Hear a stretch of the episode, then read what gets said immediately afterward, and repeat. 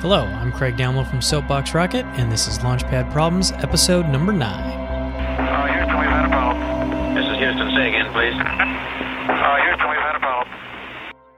So today's problem is building a torii on the t- on the summit of Mount Fuji. So uh, first, quick, uh, I guess, background. Uh, a torii is a uh, that stereotypical Japanese gateway you see at a uh, well, it'd be a Shinto shrines typically in Japan. Kind of, uh, you can think of it as you got you two horizontal and one vertical arch. A lot of times they're orange or red, uh, but so that's that's what it is. You you have to build one of those at the summit of Mount Fuji outside of uh, Tokyo probably a little more than outside. You have very few constraints, but they're also important constraints. Here's your three constraints you have. Number one, you cannot assemble the torii before you leave your base camp.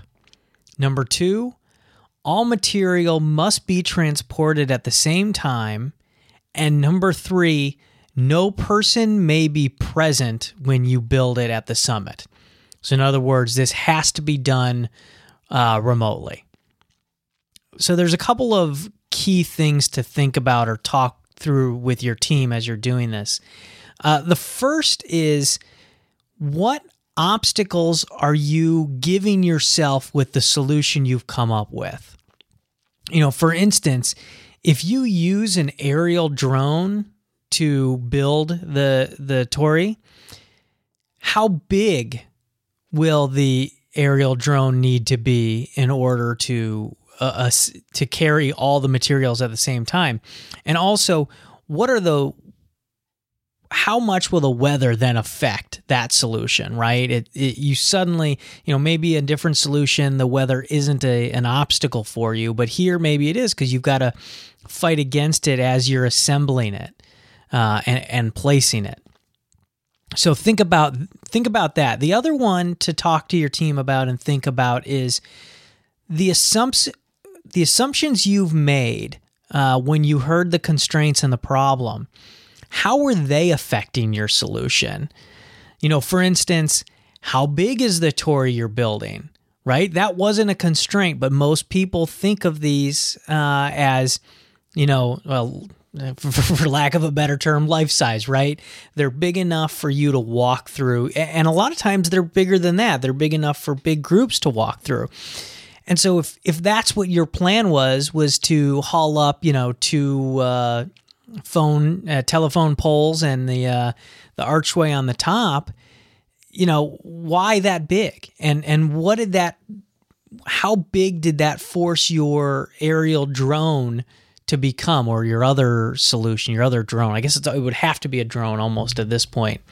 Uh, again, am I making an assumption here that it has to be a drone? You know, and secondly, um, if it's tiny, let's say you you do catch that. Let's say you you someone on your team does catch the fact that there is no uh, constraint on the size of the torii, and so they make it very tiny. You know, two toothpicks and the the archway. To again, again, how does that affect uh, the building of it at the top? You know, whereas if you had a larger, heavier object, it makes it easier for a remote uh, system to assemble it. Where if it's very tiny, it might be more difficult because you need uh, smaller graspers or whatever to build it. And same thing here. I'm, I'm introducing another assumption that you're building it at the summit. I specifically changed that first constraint. Uh, originally, I did say that it had to be built at the summit, but I thought that was a little unfair. It just can't be assembled at your uh, base camp. Can't before you leave the base camp. So you could build a device that assembles it at sea level, right? You know, you you roll out of base camp five feet, you assemble it, then you roll up the uh, mountain, so you don't have to assemble it on top of the mountain. Or you know, there's other solutions. What if uh, you have a good enough device that assembles it on the way up, so you're you're doubling up.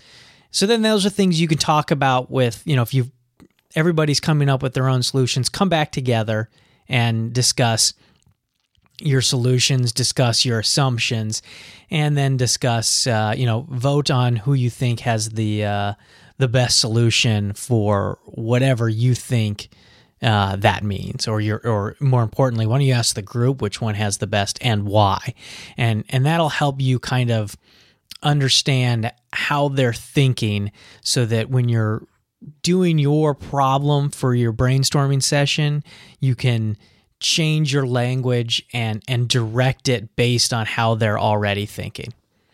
Uh, thank you for listening, and please email any suggestions or your favorite solution to this problem or any problem from previous episodes. You can email them to lpp at soapboxrocket.com or you can send them via Twitter at soapboxrocket. And let your friends know about the show's website, lpp.soapboxrocket.com. Thank you.